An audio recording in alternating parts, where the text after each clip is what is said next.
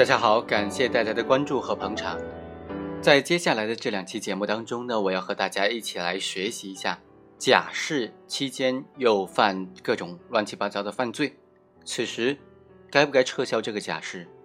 而假释期满之后又犯罪，此时是不是累犯？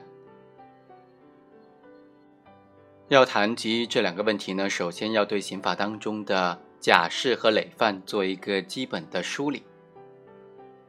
累犯呢，它分为一般的累犯和特别的累犯。一般累犯指的是说，被判处有期徒刑以上刑罚的这些罪犯，刑法执行完毕或者赦免以后五年之内再犯应当判处有期徒刑以上刑罚的犯罪的话，就是累犯。但是过失犯罪和不满十八周岁的人犯罪除外。而特别累犯呢，是指危害国家安全犯罪、恐怖活动犯罪、黑社会性质组织犯罪的犯罪分子，在刑罚执行完毕或者赦免以后，任何时候再犯上述的任何一类罪，都是构成累犯的。而假释呢，根据刑法第八十一条的规定呢，指的是那些被判处有期徒刑的犯罪分子，执行原判刑罚二分之一以上。被判处无期徒刑的犯罪分子，实际执行是三年以上。如果认真的遵守监规，接受教育改造，的确有悔罪的表现，没有再犯罪的危险，那么就可以假释了。如果特殊情形呢，经过最高院的核准，当然也不受这些条件的限制，就可以直接假释。对于那些故意杀人、累犯、强奸、抢劫、绑架、放火、爆炸、投放危险物质或者有组织的暴力性犯罪。被判处十年以上的有期徒刑、无期徒刑的犯罪分子呢，就属于不得假释的类型了。如果被假释的犯罪分子在假释考验期间之内犯新罪，那么就撤销假释，数罪并罚。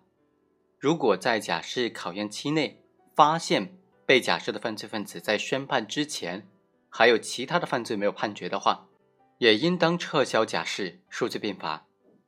被假释的犯罪分子，如果在考验期之内有违反法律、行政法规或者国务院相关规章条例等等有关假释的监管的规定的，而且又没有构成犯罪的话，就应当按照有关的程序撤销假释、收监来执行没有完成的刑罚。好，我们看看今天的这个主角，主角是丁某呢，他实行了呃抢劫、强奸等等一系列的犯罪。当时这个因为情节还不是特别严重，所以没有判处十年以上有期徒刑，判了八年。后来在最后半年的话，他就被假释了。但是在这最后半年考验期限之内，他又实施了一系列的盗窃、入户抢劫等等的行为。关键是，在假释考验期满之后，又同样实施了盗窃、抢劫等等连续的犯罪。直到他被假释之后两年，才发现了他在假释期间和假释之后一直都有这些连续犯。那么这个时候，对于丁某的假释该怎么处理？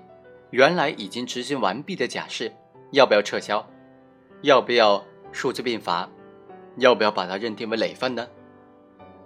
首先，我们来看看第一个问题：在这种情况之下，应不应该撤销假释？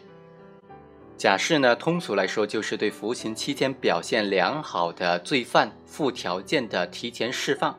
附条件呢，条件之一就是你在假释的同时，同时呢又设立了考验期限，只有在这个期限之内没有发现漏罪、没有新犯罪、没有严重违反相关的规章监管制度，就可以认为原判刑罚已经执行完毕了，否则就应当撤销假释，收监执行原来没有执行完毕的刑罚。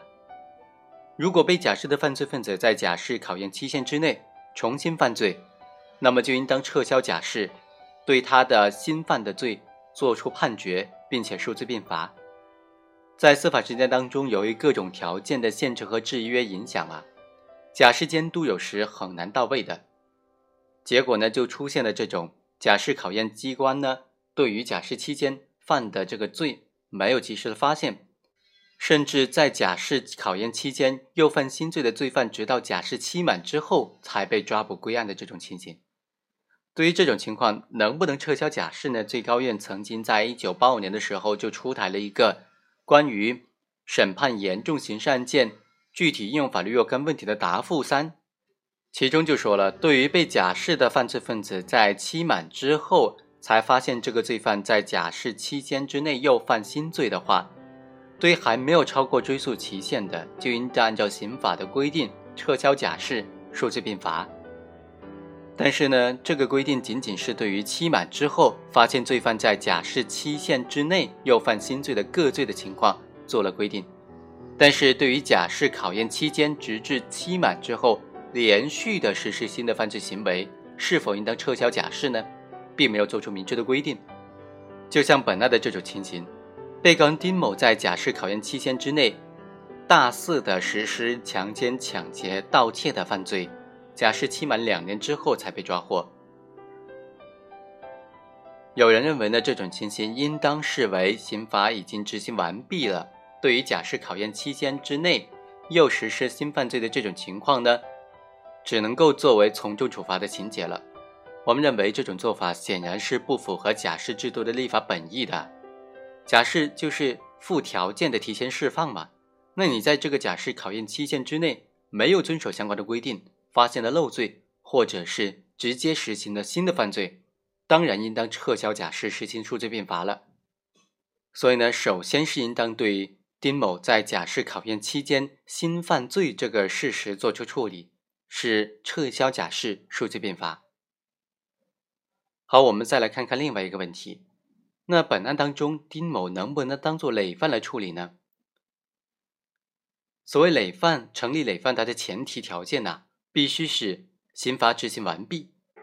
对于那些被假释的犯罪分子呢，他成立累犯，首先必须是从假释期满之日起计算。本案呢，从表面上来看呢，丁某在假释考验期满之后又犯新罪，似乎是够得上是累犯的。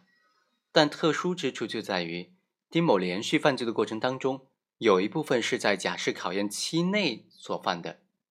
对此，刚才已经分析了。是应当撤销假释的，假释就是附条件的提前释放嘛。那被撤销之后，那么就不能够认定原判刑罚已经执行完毕。所以整个犯罪过程呢，就是一个连续的犯罪过程。那连续的犯罪过程，假释又被撤销了，那么就缺乏构成累犯的前提条件了。好，以上就是本期的全部内容，我们下期再会。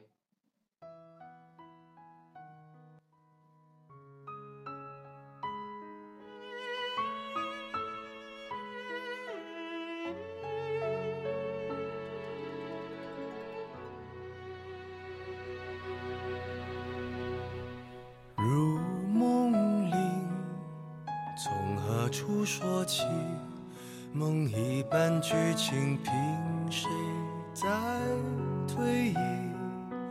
缘分在偷袭，时间在追逼，那些美好的瞬间的来不。